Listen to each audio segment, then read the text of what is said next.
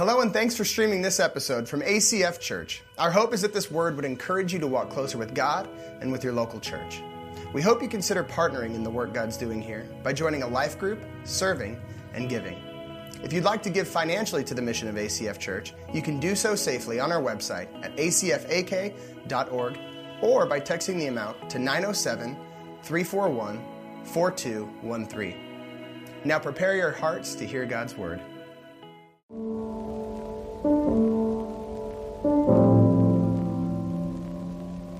Name is Heath Hunter. I am a major in the United States Air Force, and I've been here at ACF for about 11 months. I grew up in the church. I'm from a, a small town in Iowa, and from the time I was two years old till the time I left college, you know, I was very involved in our church. I was there every Sunday. Uh, when I went off uh, to college, uh, that's when things kind of, you know, took a turn for me. You know, there was no one there that was pushing me to go.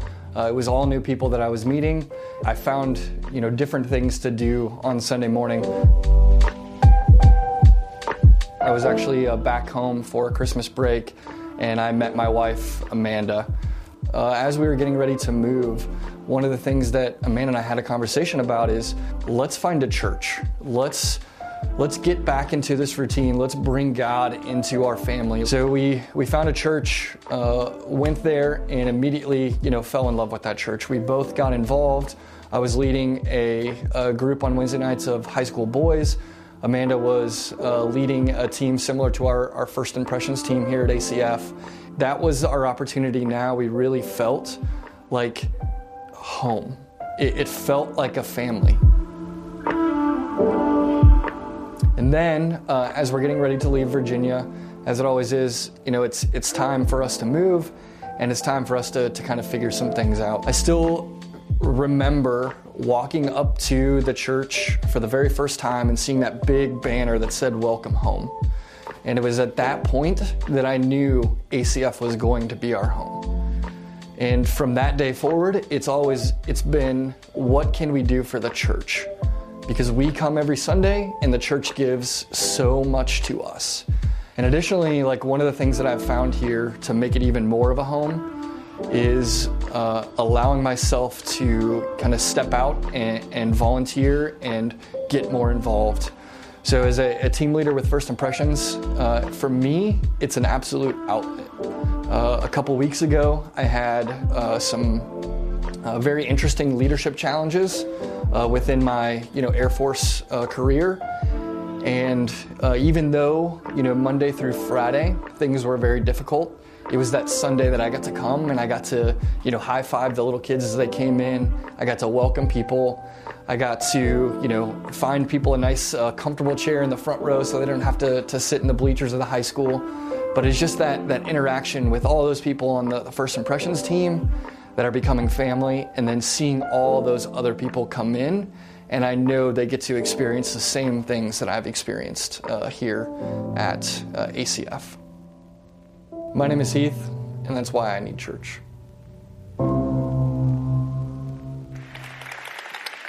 Hey, good morning, everybody. Welcome to ACF Church. We're so glad that you're with us. And let's welcome everybody who's with us online as well. Thank you guys for joining us. We love you. Um, man, here we are, and do you know that we only have a few weeks left in the gym of the high school? So, yeah, I mean, we're excited to get into our home. There's been a lot of work happening. If you've seen the updates on Facebook or in the emails, you guys, we are painting. They're getting ready to put down floors. I mean, they are just cruising over at the building to get us back in there. We're looking at mid August. And so um, just sort of a, as a heads up to you, we don't know the exact date yet. You will hear it. It's going to get sent out on our text updates. It's going to get sent out on emails. And so you're going to hear it as soon as we know the date. But what we do know is it's going to be uh, Sundays at 9 and 11, like it has been here. And then we're going to relaunch Wednesday night. Where are my Wednesday night people at? You guys excited? Oh, so good. You are my people. I always say this. If uh, I didn't uh, preach, I would go to church on Wednesday. That would be my day. Church was meant to be in the evening. I'm convinced. So anyway, we are uh, in a series today called Who Needs Church?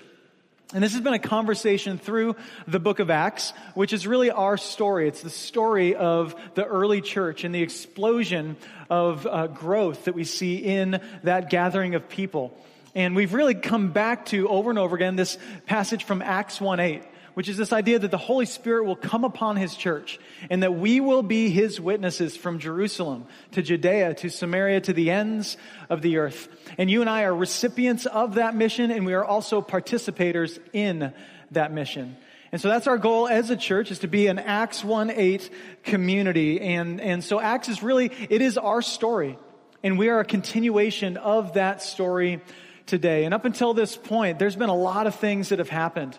Um, we've seen the Holy Spirit come upon the church, people um, experiencing the Spirit of God speaking into them and through them.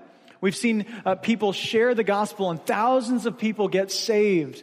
Uh, we've seen persecution begin to grow in the church, and, and then uh, we talked about Stephen, who was the first martyr last week, being killed uh, for his faith in, in Jesus. And so this is something that's growing. The persecution of the church is growing. It's getting really uncomfortable around the church which for some of you, you're like, that is always my story too. I'm really uncomfortable when I go to church. I I bet somebody here today, right now, you are just really uncomfortable. Uh, maybe you don't go to church very often. Um, maybe you're wondering if I've noticed that you've been gone for a little while. That gets uncomfortable, right? It's funny. I've, we've been at Bear Paw working our Bear Paw booth, uh, and people come up and they're like, "Oh, Pastor Brian, Pastor Brian," you know. They're like, "I've been fishing and I've got this going on." It's like you don't have to explain yourself to me. I get it. I understand. There's a feeling of accountability there, but sometimes life just gets uncomfortable. Church gets uncomfortable. We find ourselves in uncomfortable conversations, right? And you guys, I'm a pastor, so I end up in a lot of uncomfortable conversations. And people say funny things to me. Um, it always cracks me up. A few weeks ago, somebody, somebody came up. I'd never met him before, and they're like, Pastor Brian, it's good to meet you. You look taller on TV. It's like, I don't, I don't even say it. You need a smaller TV. I don't know what to tell you. Um, and then later that day, somebody uh, came up and they're like, you know what I love about you, Pastor Brian? Um, you're just an average guy. I was like, thanks. I mean, I, I try not to exceed anyone's expectation. That's my goal. Just par the course. That's what I hope to do. You know, I get it though. Like the ideas, you know, can relate to me or whatnot, but maybe you've been in uncomfortable conversations or uncomfortable moments and, and can we just say we like to avoid those things? I mean, maybe, maybe the reason you haven't been to church in a while, or maybe your family members haven't been to church, is that there's just a discomfort, right? There's this feeling I think a lot of people have when they come into church that nobody struggles like I do.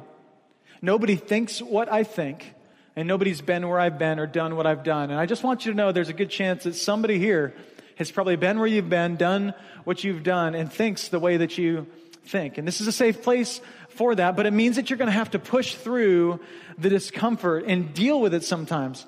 Uh, I was reading an article this week about a guy that uh, really struggled with the discomfort of rejection.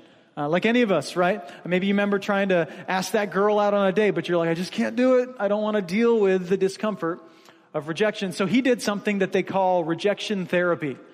Uh, and rejection therapy is where you just, for a set period of time, go out and do things that you know you'll be rejected for and sort of numb yourself to the pain of uh, the discomfort of rejection. So he set out, he did some strange things. Um, he went out and he was just going to ask to borrow $100 from a random stranger on the street and just you know he's going to deal with the rejection and and uh, learn what, he, he went to burger king and he ate his hamburger and then brought the wrapper to the counter and asked for a burger refill from the guy at burger king and he uh, went to a neighbor and asked the neighbor if he could just play soccer in his backyard. And then he went to another neighbor and asked if he could plant a flower in her flower bed. You know, like he's just doing things that most people will reject him for so that he can sort of realize that it's not as bad as he thinks. Because isn't that the reality? I mean, when, when we have all this fear of the rejection, of the discomfort, and then we lean in and, and do that uncomfortable thing, often we find it's just not as scary as we made it out to be. And today's message I've entitled, Don't Get Too Comfy which let the bleacher people say, I will, I will not, right? I'm not going to get too comfortable in these bleacher seats. The seats are uncomfortable anyway. But this is a habit in the church is that we get way too comfortable. And comfortable, comfortable and being comfortable and, and, uh, I can't speak this morning. Comfort is something that often steals our vision, right? It's something that often steals us from, from God's call on our lives, and we don't walk into the things that He has for us. And so we're going to be in Acts chapter 8, and I hope you've had a chance to read along with us. Uh, if, you, if you haven't, we've got some bookmarks in the lobby with all of the text that we're going to be in every single week. But here in Acts chapter 8, uh, we see the continuing of the persecution of the church.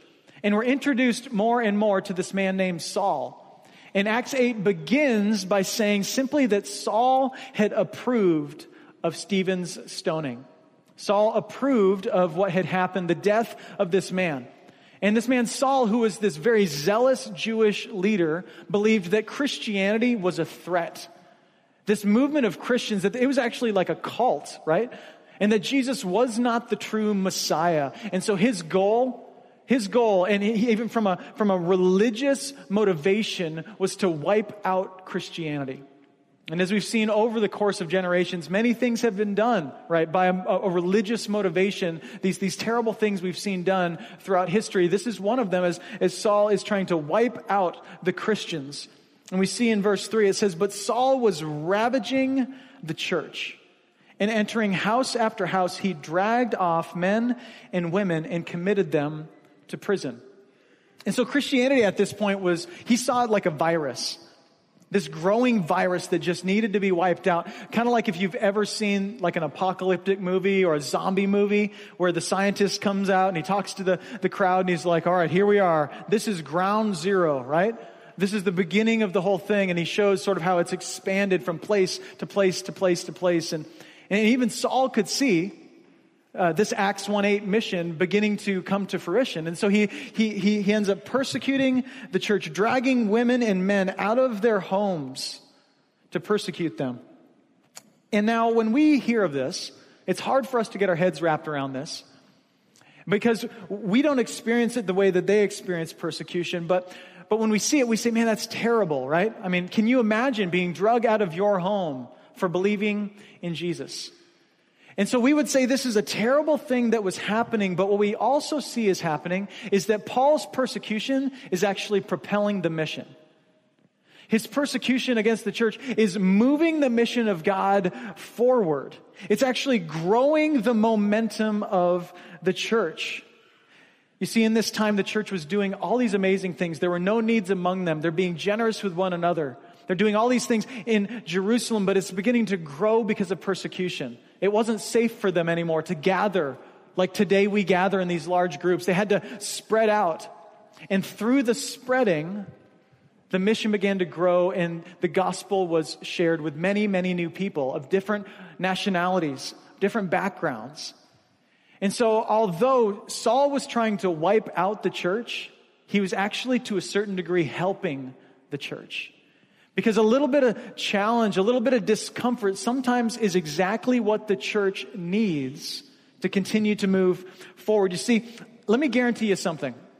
In this early church, at this early moment in their development, I would tell you that spiritual stagnation was already knocking at the door. There could have been this temptation hey, we have no needs among us. We're taking care of each other. Let's just sit back and relax. Let's forget about the call that's been placed upon our lives to go to our Jerusalem, Judea, Samaria, and to the ends of the earth. I guarantee that they, just like you and I, love comfort. And if there wasn't something to push them out of that comfort, they might have found themselves staying right where they were, and you and I may not be sitting here today. But through the persecution and through discomfort, the, the mission was expanded. And so I would say in our culture, isn't, isn't comfort a primary goal that we see? I mean, don't, come on, let's, can we admit we all really like to be comfort, comfortable? We love comfort. It is definitely something we go after. In, in fact, um, did you see the video from last week, Costco, when they got the fans in? Did you see what happened? It turned into Black Friday in Anchorage. If you're online, you don't know what's going on. It's been like a thousand degrees in Alaska. The whole state's on fire and we're freaking out. And so we're all hot, we're grumpy, you know, we're, we're, staying up way too late. And so people don't have fans in AC in Alaska. And so Costco gets some fans and people are like tripping over one another to get a fan. Why? Because they were uncomfortable, right? I mean, we'll do anything to not have to deal with discomfort. Almost anything. And you can see this in a lot of areas of, uh, of what we have in our culture. You can see this in the products that we purchase, right? Um, I love how cars have developed to add to our comfort. I mean, for me, like the most comfortable place that I own is in my car. I have air conditioning in my car, right? If you look at old cars, the seats were like two pieces of plywood nailed together, right? But then over time, now we've got like Tempur-Pedic padding for our butts so we can sit there for, you know, many, many hours in the car. And then they added heated seats, which are amazing in Alaska if you've got heated seats.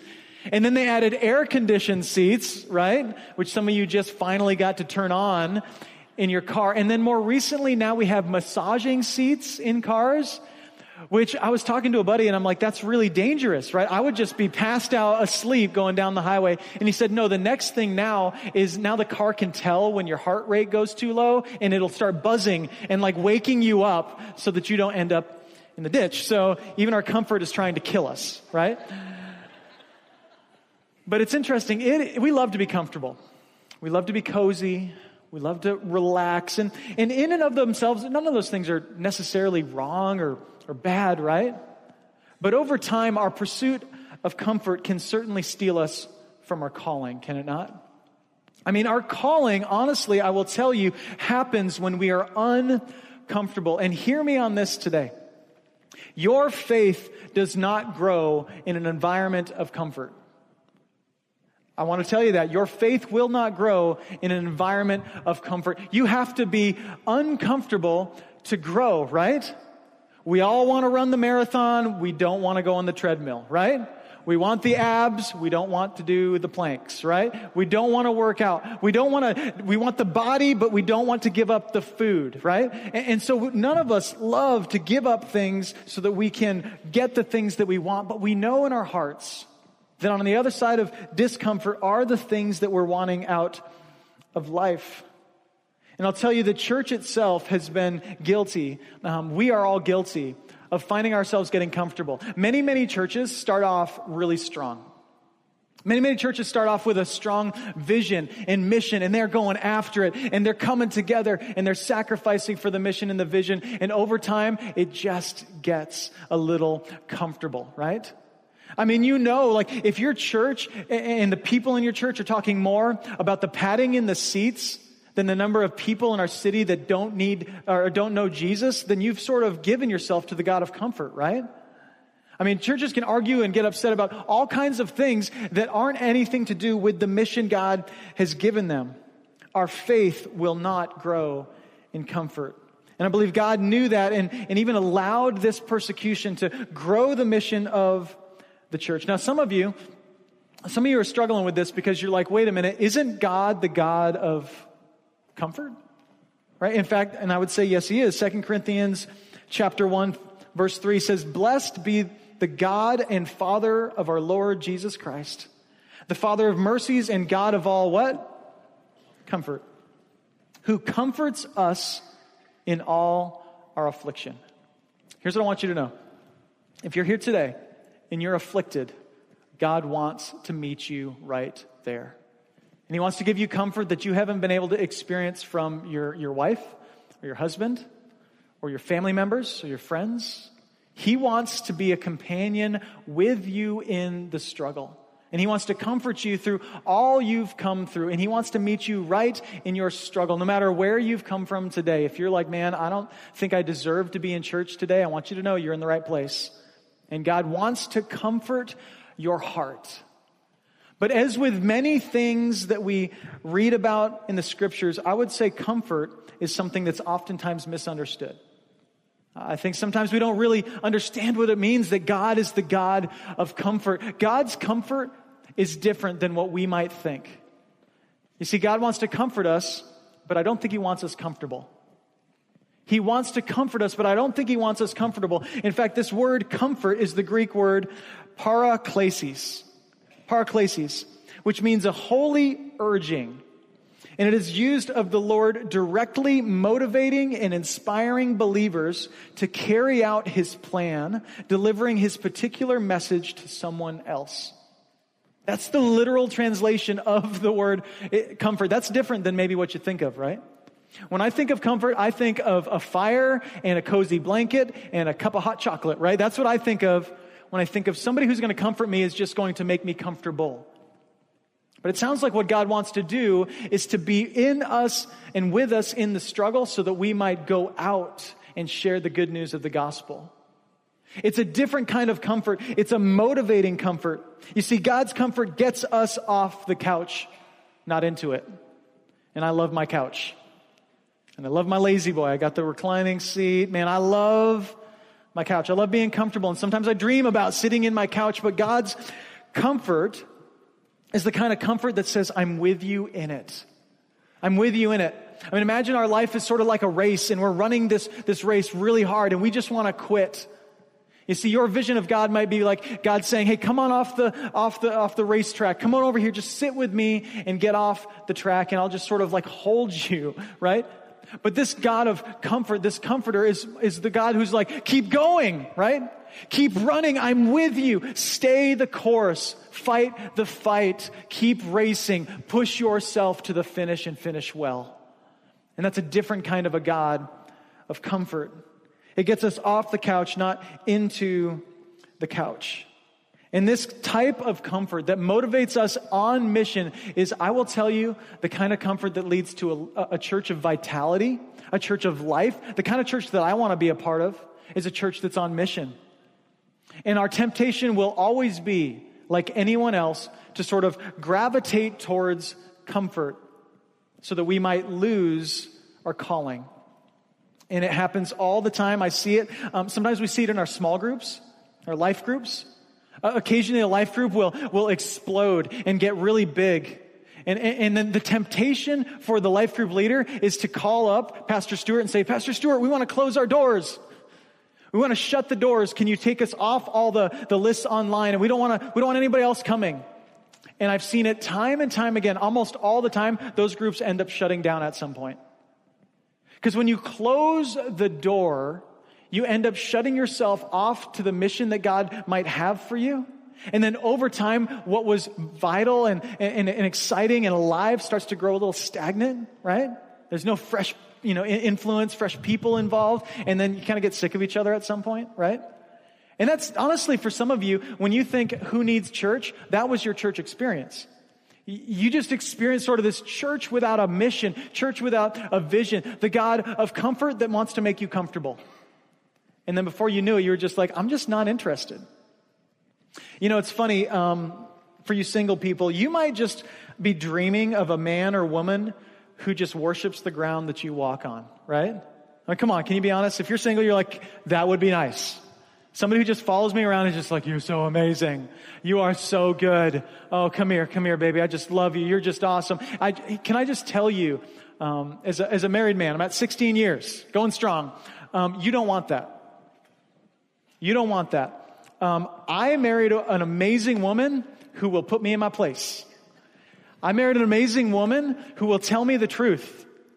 Not just, you know, you got some junk in your teeth, but she'll tell me, like when I'm blowing it. And for me, that's what I want, is I want someone running alongside me who knows how to bring out the best in me. And guess what that means? A lot of discomfort.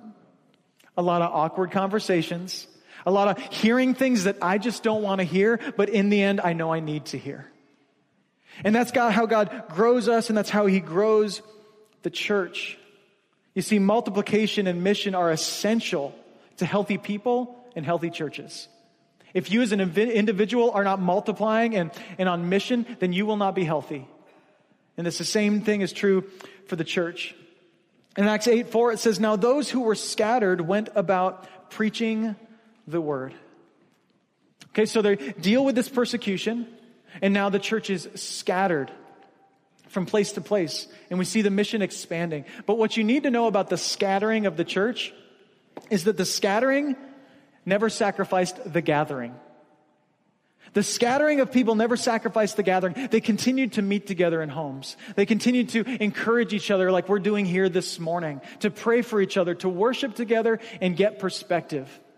You see, you can't scatter well unless you gather well. We need this. We need the church. We need the community. In fact, Psalm 92, 13 says, Those who are planted in the house of the Lord shall flourish in the courts of our God. Isn't that a beautiful psalm? That's awesome. Those who are planted in the house of the Lord shall flourish in the courts of our God. You see, planting leads to flourishing. But a lot of people today don't want to plant themselves. And if you're the kind of person that's like, man, I don't know, like I'm sort of engaged, sort of not, I'm here and there, I don't want to really commit to a local church, or you're somebody who's like goes from church to church to church, you got to plant yourself if you want to flourish, because that's where these relationships begin. And that's where the encouragement grows. One of the things um, I learned from my dad growing up is uh, we did a lot of hunting and, and fishing together. And whenever we would go somewhere that's sort of uh, remote, the first thing that we would do is we would set up uh, a base camp. And base camp was really important, is that we'd have this place where we would get the tent set up, and we get all our food laid out and our clothes laid out, make sure a heater was ready to be turned on. And even if it was like a sunny, beautiful day, we'd make sure that tent was strapped down, ready for like a hurricane, right? Because you never know when the rain's gonna come. You never know when the clouds are to roll in, when the wind's to start blowing. And so we'd always make sure that we had a base camp so that when we're out hunting around the countryside, we could come back to some place, get refueled, get healthy, and be ready for the, for the next day, right? And there's sort of this individualistic view of Christianity that says, I don't need a base camp. I don't, we, don't, we don't need a, Brian, the mission is out there. There are people across the world who um, are hungry and don't have food. There are people across the world who uh, don't have clean water, right? And so we got to get them clean water. And I would say absolutely. But we also need a base camp to launch from on to mission, right? If you've ever hiked a mountain, if you've ever done anything that's going to cause you to exert a lot of energy, you know you need a place to rest, a place to get fueled up. Now, some of you over the course of this summer have been wondering, um, why are we putting so much energy and, and resources and money into our building? And you're like, man, it's just a building. Do we really need a building? What's the point of the building? I want to tell you that I believe that our Brooks Loop facility is a base camp for our Acts 1 8 mission. Our Brooks Loop facility, it's a base camp. It's a place where we go from into the world and to, to serve our city and to serve the world. To hit our Jerusalem, Judea, Samaria, and to go to the ends of the earth. ACF, we need a base camp.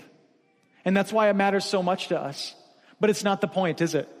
See, this is where it falls off. When we want to be a comfortable church, we put all our energy into the base camp. And it simply becomes a place where we, it's, it's like our big couch. We just come and we sit on it all day long, right? We do everything in the church. We only hang out in the church. The whole point is the church. And I just want you to know this, this building is not the point. God has placed us in a specific time and place with a mission.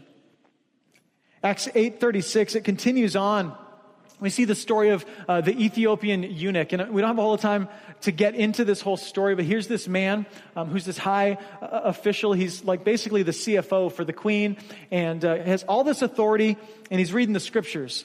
And he's trying to figure out what they're about, right? And Philip runs into him on the road and, and, and shares the gospel with him, tells him how all of these, these scriptures lead to Jesus, how Jesus is the fulfillment of everything that he needs. And I love this man's response. He hears the gospel and it just like it touches his heart and it propels him forward. It says this in verse 36. And as they were going along the road, they came to some water and the eunuch said, see, here is water. What prevents me from being baptized? That's a great question, isn't it? Don't you love his heart, right? He hears the gospel and he's like, oh, here's, a, here's an opportunity for obedience. Why wouldn't I do it right now? Uh, can I just say that's not often our question? It's not often my question. My question is often, why should I? Not why shouldn't I? This man, we don't know his name, we don't know much about him, but he hears about Jesus, and his heart is so touched that he thinks, why shouldn't I do it? Why shouldn't I be compelled to go and get baptized, to go and do something with the faith that's inside of me? You see, I think people often abandon church because they hear a gospel that is comforting but not compelling. The gospel is compelling. The truth of the grace of Jesus is compelling. It's not only comforting in the sense that it, it, it helps us heal, it helps us uh, to understand where we are before God, but it also compels us to go on mission, to go and love others like Jesus first loved us. I want you to know this If the gospel you've heard doesn't compel you to go, you haven't truly experienced the gospel. Because the truth of Jesus, it hits us deep in our souls, and it's something that bursts out of our lives. And it compels us to move forward. And, and, and, for you, maybe you abandoned church a long time ago because you heard a gospel that was all about you. You see, I've got news for you. The gospel, in the end, it's all about Jesus. The center of the gospel is not you, it's not me, it's Jesus. It's the reign and rule of Christ on earth as it is in heaven. And when Christ is the center of the gospel, then all of our energy and resources and mission and vision gets focused on Him. And I want you to know that's where life is. That's where hope is. That's where peace is. That's where joy is. A life focused on you and focused on me is a really terrible life. When we get focused inward, it ends up ruining um, our, our, our, our heart and our mission that God has given us. Uh, one of the ways that I've always thought about this, um, at least for many, many years, uh, since I read the, this, this book by a man named Dietrich Bonhoeffer called uh, The Cost of Discipleship, was that there's sort of this idea of cheap grace and costly grace. And I think many people have heard something sort of like a cheap grace from Jesus. It's like, yeah, you know, it's all about you and it's not that big of a deal and you can kind of do what you want with it. And here's what he says. He says, cheap grace means grace as a doctrine, a principle, a system. It means forgiveness of sins proclaimed as a general truth, the love of God taught as the Christian conception of God. An intellectual assent to, the, to that idea is held to be of itself sufficient to secure remission of sins. In such a church, the world finds a cheap covering for its sins. No contrition is required, still less any real desire to be delivered from sin. Cheap grace, therefore, amounts to a denial of the living Word of God. In fact, a denial of the incarnation of the Word of God. An incarnation is simply God in the flesh. This idea that when we actually understand the cost of the grace that Jesus gave us, it, it means that we live what's called incarnational lives. Like we are Jesus in the flesh for the world to see. And the people can actually see how good God is by the way they see his church, which that would be cool, right? People are like, man, you know ACF Church? You know how I know God is good? Because I've seen ACF Church. Seen them. So God must be really good because I see those people. He continues on. He says, costly grace is the treasure hidden in the field for the sake of it, a man will gladly go and sell all that he has. It is the pearl of great price to buy which the merchant will sell all his goods. It is the kingly rule of Christ for whose sake a man will pluck out the eye which causes him to stumble. It is the call of Jesus Christ at which the disciple leaves his nets and follows him. Isn't that powerful? So there's cheap grace, which isn't worth doing anything with. It's not even really the gospel. And then there's this costly grace, this pearl of great price, this valuable treasure that we see in the true gospel of Jesus that's worth giving our lives to. And I wonder for you, have you heard a cheap grace gospel? Maybe giving yourself to that, and maybe that's why you don't need church, because you're just like, honestly, it's not worth my time. And I want you to know that's one of the signs that you have heard a cheap grace gospel is that it's not worth your energy. It's sort of an accessory to life. It's not the focus of your life. In a cheap grace gospel, honestly, if it's not worth making you uncomfortable, if it's not worth you giving your, your, your time to and your energy to, why would you trust it with your eternity? Why would you trust this God with your eternity if he's not worth making you uncomfortable? But if it's worth giving yourself to, then, then maybe he's worth trusting with your eternity. So we continue on. Flip over to Acts chapter 9 if you've got your Bibles. Saul is now struck blind on a road, and this is the famous conversion moment of Saul. And this is a powerful story. He's struck blind, he has this vision from God. Uh, for him, like this was his conversion moment. And in this story, when I read this, typically I put all my energy on Saul because this is pretty cool. I mean, this is a really big deal. I don't typically spend much time thinking about the guy that God sent to speak to Saul. But this time, as I was reading this, I felt like, man, this is really it. This is, this is, for me eh, eh, right now, this is what God is speaking to me, is about this guy that God used to speak to Saul. It says in verse 10, Now there was a disciple at Damascus named Ananias. Now, some of you are like, didn't we talk about him a few weeks ago? Different Ananias, right? That guy's dead. That's the dead Ananias. This is a different Ananias. You can go back and read it if you, if you haven't read that. But it's interesting. I think Luke, who wrote Acts, is that he's a smart man. So he puts in this story about Ananias and Sapphira. You know, remember that? So they sell the, sell the field, they hold back some of the money that they said they were going to give, and then, you know, God strikes them dead. It's a crazy moment, right? But remember Ananias' name, you remember what it means? It means somebody who God has been gracious with. That's what Ananias means. God has been gracious. And so for one man who received the grace of God, it resulted in him being greedy. I'll tell you, for that Ananias, he probably received sort of a cheap grace. He didn't truly understand how costly and beautiful the grace of Jesus is. And so it, it welled up with greed in his life. But now this man, who's also named Ananias, has a completely different response to the grace of Jesus. It says, The Lord said to him in a vision, Ananias. And he said, Here I am, Lord. And that's cool. So he has this vision of God. God speaks to him and he calls his name, which that's pretty amazing. Can you imagine God just calling your name? Just like literally audibly hearing God call your name. And what I think is so awesome in this moment is that Ananias actually answers him. Uh, any parents in the room? Some parents around here, for you guys. So uh, my kids have this habit. This is kind of a new thing. Um, where if I can't see them and they can't see me and I call their names, they think they don't have to answer me. It's funny. So like I know they're in their bedroom. I'll be like, you know, Grayson, Grayson, and I'll walk in and he's playing with his toys. Yes, dad. I'm like, son, you can hear me. I know you can hear me, right? But he thinks I, you know, it's interesting. I have that same sort of habit with God. Sometimes I sort of go, if I can't see him, he can't see me. Let me just be focused on whatever I'm in the middle of, you know? Let me just be focused on my job, focused on my family, focused on enjoying this beautiful state that I live on, live in so I don't have to answer the voice of God. If I can't see him, he can't see me, right?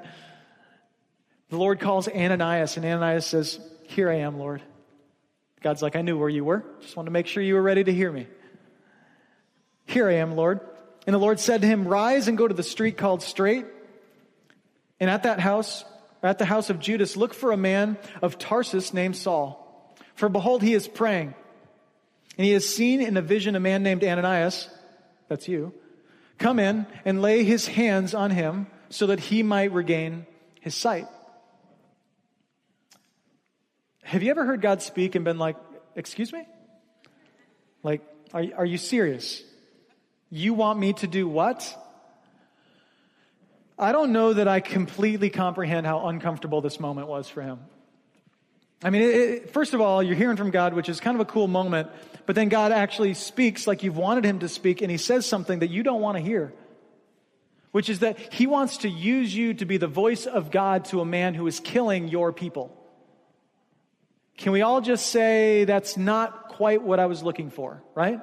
That's maybe not what I wanted to hear from God when he spoke audibly to me. And I love that Ananias, he's honest. At least he's honest. Verse 13, it says, But Ananias answered, Lord, I have heard from many about this man, how much evil he has done to your saints at Jerusalem. And here he has authority from the chief priests to bind all who call on your name. I mean, this is huge. It doesn't get much less comfortable than this. Think of the risk to him. What's his family thinking? If he has a family, think of the risk to his family. And what's interesting is God doesn't even tell you, and Ananias, he's going to come to Jesus and you'll be fine. He does not know the outcome. The outcome could be I share the gospel with Saul, Saul cuts my head off. It very well could be that. I mean, this would be like God calling you and saying, I want you to share the gospel with an ISIS terrorist. That's what this would feel like to us.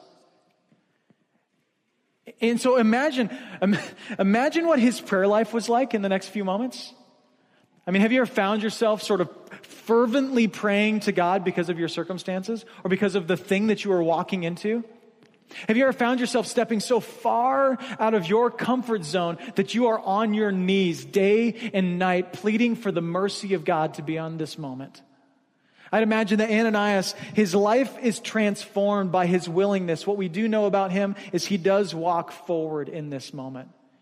He throws himself at the mercy of God and becomes the voice to Saul, this man who we would know as Paul, who ends up being, I would say, the most influential man in the church in all of history apart from Jesus.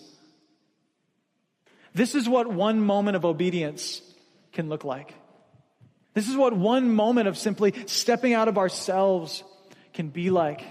Is it can transform the lives of not only one person, but many, many people through the ripple effect of what happens in their lives. And we're willing to have awkward conversations and to do things that are a risk to ourselves. You see, Ananias put himself in a moment where he had to trust God, didn't he? He could have continued on and, and even disobeyed the voice of God. We don't know what that would have been like. But he could have avoided situations where he would have to trust God. Instead, he was in a moment where he knew he needed to trust God, and I guarantee you it changed his heart. And here's the hard truth as I was praying about this this week in my life is that I believe that at the root of our pursuit of comfort is a desire for a life where we don't need God. Can we admit that we all sort of want a backup plan in case this whole Jesus thing doesn't work out? Maybe that's not everybody, but can we admit that sometimes we're like, man, if, if God doesn't come through, I want to make sure that I've got a backup plan so that I can take care of myself. I mean, I want to risk for Jesus. I want to risk for the kingdom, but I want to risk too far, right? Whereas Ananias had no backup plan. He risked everything. He got as uncomfortable as uncomfortable can be. And watched God do miraculous things in his life, and his faith grew. Remember, your faith will not grow in comfort. Your faith will grow in discomfort. And for some of you, the things that God wants to do in and through you are on the other side of the most uncomfortable thing in your life. They're on the other side of that conversation right now that you don't want to have. They're on the other side of, of that decision you need to make about your future that you don't want to make. They're on the other side of you having some discipline in a certain area of your life that God is calling you to have discipline. And on the other side of that discomfort is God's call on your life. But until you make that decision, you will never walk into what He has for you. And This man, Paul, later in life, he's radically transformed. He says this in 2 Corinthians chapter 5, verse 13.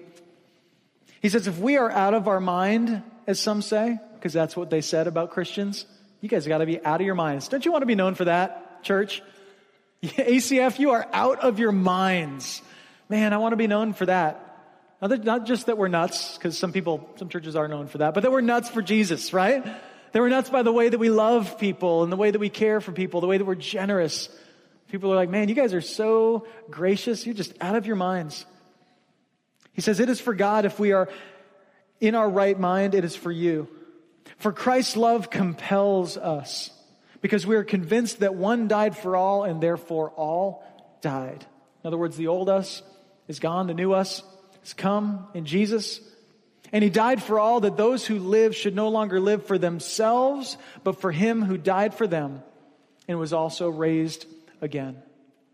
I love that. Christ's love compels us. The God of comfort moves us away from what's comfortable. It moves us away from what, what causes us to not need God into situations where we are desperately needing His mercy and His grace.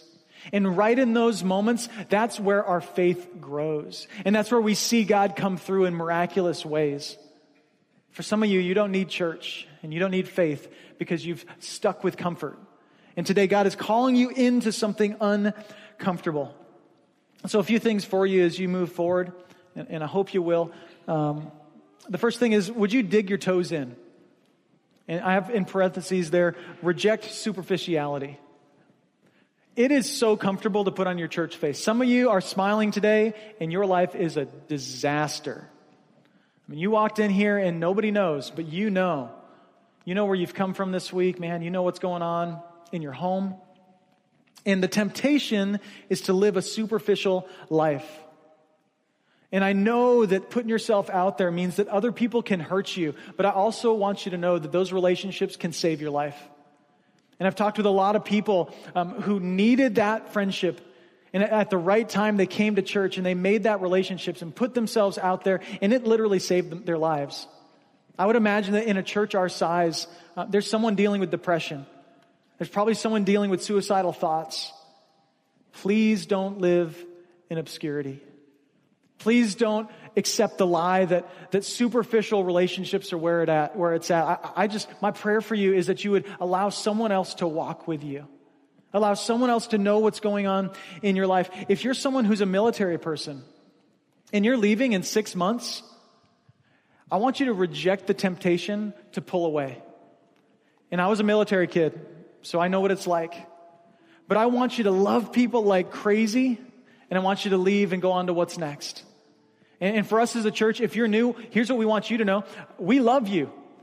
If you're going to be here for six months or two years, let's make it the best two years of your life or six months of your life. Let's see God use you and get you healthier than ever and then move on to what's next. But reject superficiality. I know it's uncomfortable, but it's worth it. The next thing I want you to consider doing is to be unapologetically Christian. Like just all in. Where your friends know it, your parents know it. And below that, I have it in parentheses reject syncretism. And syncretism is something that was really common um, in the first century as, as much it is, as it is today, but it's this temptation to sort of believe a little bit of everything and never to really kind of stake your claim on Jesus. And I know for some of you it's uncomfortable, like you're not ready yet for your friends to see you at church or to see you um, all out for Jesus, but I want you to know that this is this uncomfort, un- discomfort is really where your growth is going to begin. A friend of mine, I was talking to him last week, and he's, he was, he's just on fire, man. He's excited, he's serving, he's loving people, just giving himself uh, to so many great things. And he's just telling me, man, what, what God's doing in his life lately through this community, through ACF.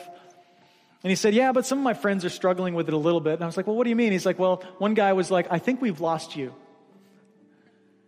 which is him, him saying, I think we lost you to the church, you know? Like, I think you've kind of gone over the deep, you've gone off the deep end of the whole Jesus thing.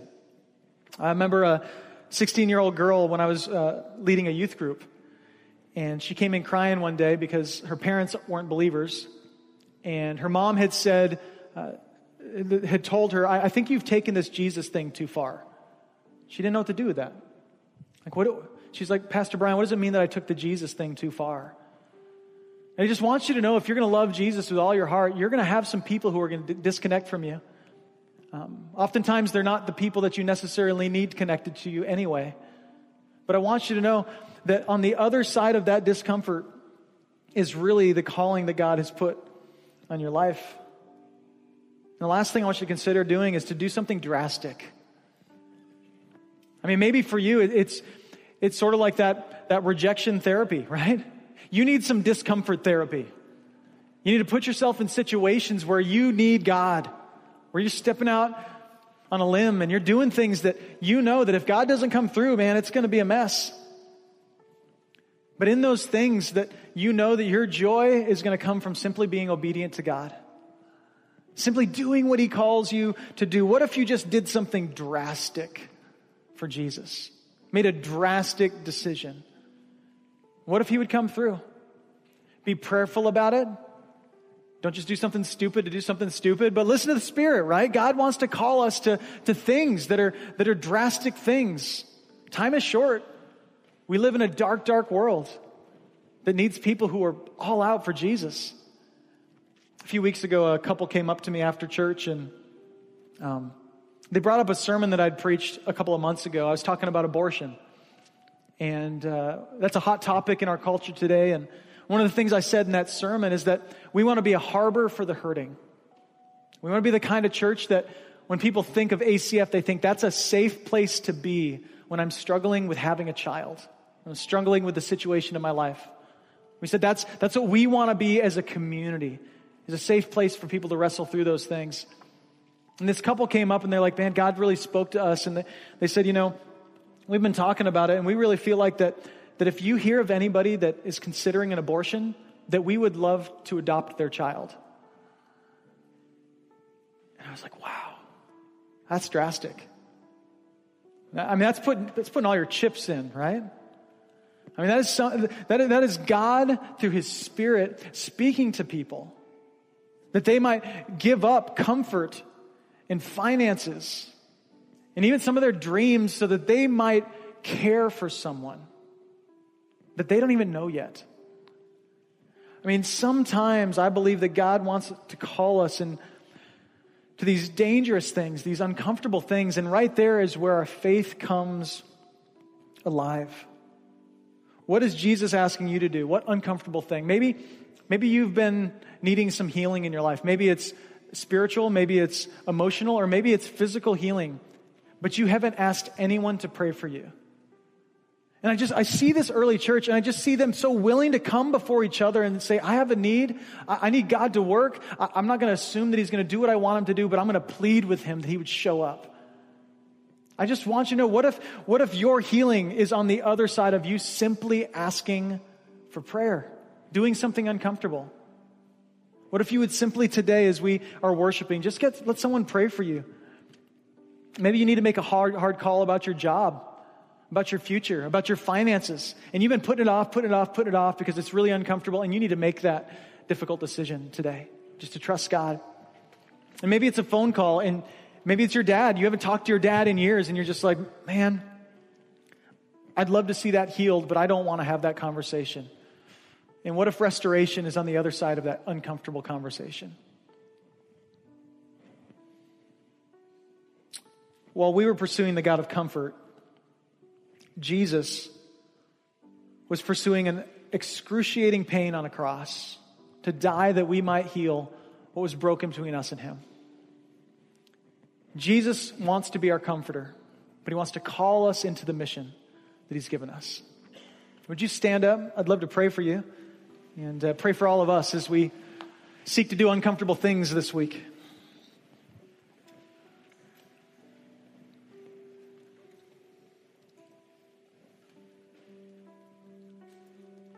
God, I just imagine there's probably someone here who uh, this was the last thing they wanted to hear at church today. Ah, God, we love comfort. And uh, God, we love security and safety. And God, I just confess that I often convince myself that I can control my life. But God, we want to stand together as a church and just acknowledge that that's a lie. Father, that you are the one who is orchestrating all of this together. So, God, I pray that we would be not the kind of people that seek to live without you. God, help us to resist the temptation to live apart from needing your grace and mercy to be poured out on us. But, God, but we would lean in.